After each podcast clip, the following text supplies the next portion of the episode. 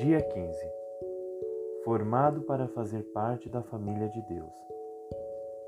Foi Deus que fez todas as coisas, e todas as coisas são para sua glória. Ele quis que muitos filhos compartilhassem sua glória. Hebreus, capítulo 2, versículo 10. Vejam com que grande amor o Pai celeste nos ama, pois ele consente em que sejamos chamados seus filhos, e verdadeiramente somos. 1 João, capítulo 3, versículo 1. Você foi formado para fazer parte da família de Deus. Deus quer uma família e criou você para fazer parte dela. Esse é o segundo propósito de Deus para a sua vida, o qual foi planejado antes que você nascesse.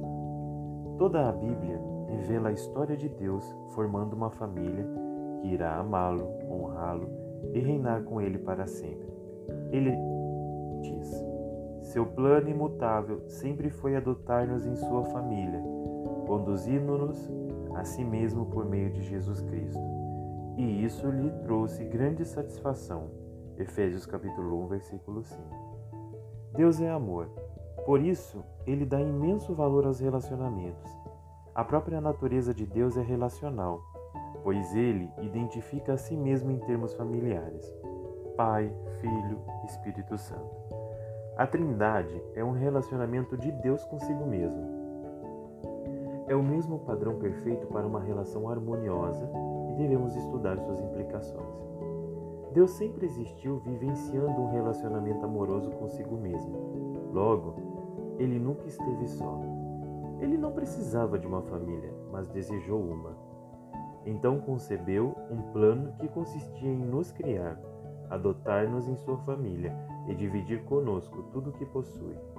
Isso dá a Deus um grande prazer. A Bíblia diz: Foi para ele um dia feliz quando ele nos deu a nossa vida nova, por meio da verdade da Sua palavra, e nos tornamos, por assim dizer, os primeiros filhos da sua nova família. Tiago, capítulo 1, verso 18. Quando depositamos nossa fé em Cristo, Deus torna-se nosso Pai. Nós nos tornamos seus filhos, os outros cristãos tornam-se nossos irmãos e irmãs, e a igreja torna-se nossa família espiritual. A família de Deus inclui todos os fiéis do passado, do presente e do futuro. Cada ser humano foi criado por Deus, mas nem todos são filhos dele. A única forma de ingressar na família do Senhor é nascendo novamente dentro dela. Você se torna parte da família humana em seu primeiro nascimento e torna-se membro da família de Deus pelo segundo nascimento. Ele nos deu o privilégio de nascermos de novo, de modo que agora nós já somos membros da própria família de Deus. 1 Pedro capítulo 1, versículo 13. Romanos 8, 15 e 16. O convite para fazermos parte da família de Deus é universal, mas há uma condição: a fé em Jesus. A Bíblia diz: Todos vocês são filhos de Deus mediante a fé em Cristo Jesus. Gálatas 3:26.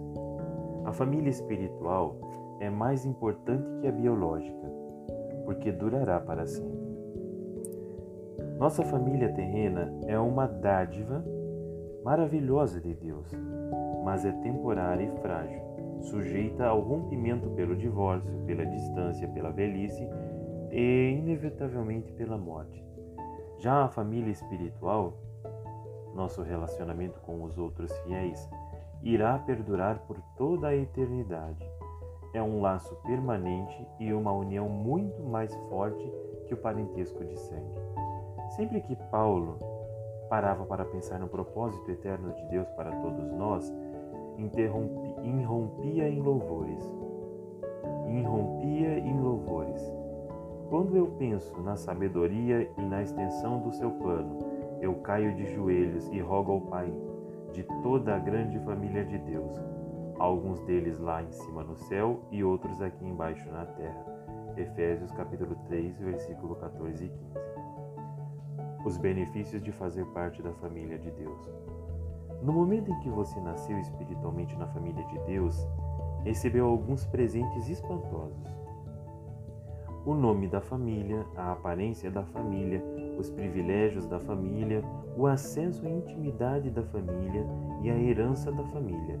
Ver Romanos capítulo 5, versículo 2, 8, capítulo 8, verso 17 e 29, 1 Coríntios capítulo 3, verso 23, Gálatas capítulo 4, verso 6, Efésios capítulo 3, verso 12, 1 Pedro capítulo 1, do 3 ao 5, 1 João 3, 1. A Bíblia diz: Por ser seu filho, tudo que ele, Deus, possui também pertence a você. Gálatas 4, 7. O Novo Testamento dá grande ênfase à nossa valiosa herança.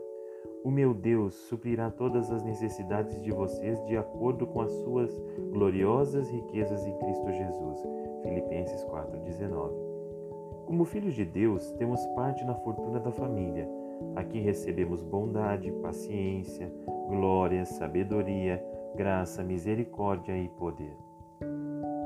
Ver Romanos 2:4 do 9 ao 23 capítulo 11, verso 33, Efésios capítulo 1, verso 7, capítulo 2, verso 4, capítulo 3, verso 16.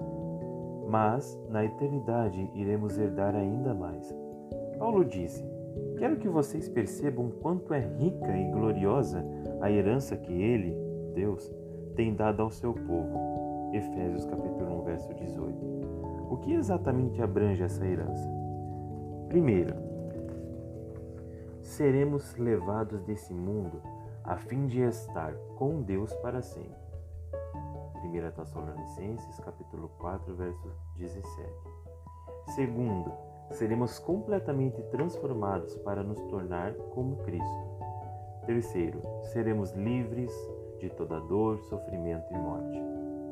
Quarto, seremos recompensados e reassumiremos posições de trabalho. Quinto, participaremos da glória de Cristo. Que herança! Você é muito mais rico do que imagina. A Bíblia diz: Deus reservou uma herança inestimável para seus filhos.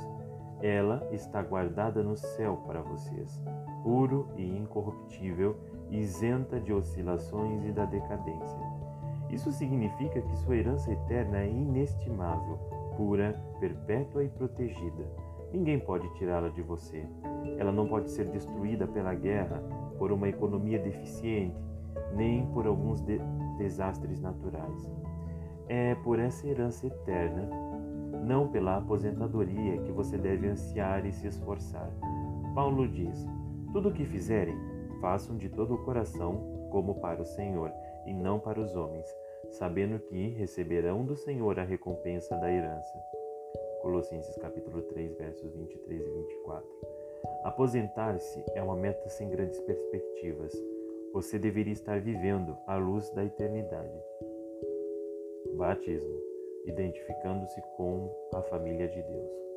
A família saudável tem orgulho de si mesma e seus membros não se envergonham de serem reconhecidos como parte dela.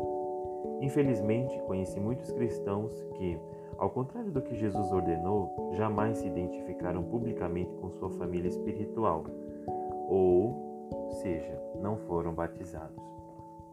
O batismo não é um ritual facultativo que possa ser postergado. Significa sua inclusão na família de Deus e anuncia publicamente ao mundo: Eu não tenho vergonha de ser parte da família de Deus. Você já foi batizado? Jesus ordenou que esse belo ato fosse realizado por toda a família. Ele nos disse: Portanto, vão e façam discípulos de todas as nações, batizando-os em nome do Pai e do Filho e do Espírito Santo. Mateus capítulo 28, verso 19. Durante anos, esforcei-me para entender por que a grande comissão de Jesus deu ao batismo a mesma importância das grandes missões de evangelismo e edificação. Por que o batismo é tão importante? Então percebi que é por simbolizar o segundo propósito de Deus para a nossa vida, a participação na família eterna de Deus. O batismo é pleno de significado. Ele declara sua fé, comunica a morte e a ressurreição de Cristo, simboliza a morte para a antiga vida e anuncia sua vida nova em Cristo. além de celebrar sua inclusão na família de Deus. Batismo é a representação física de uma verdade espiritual.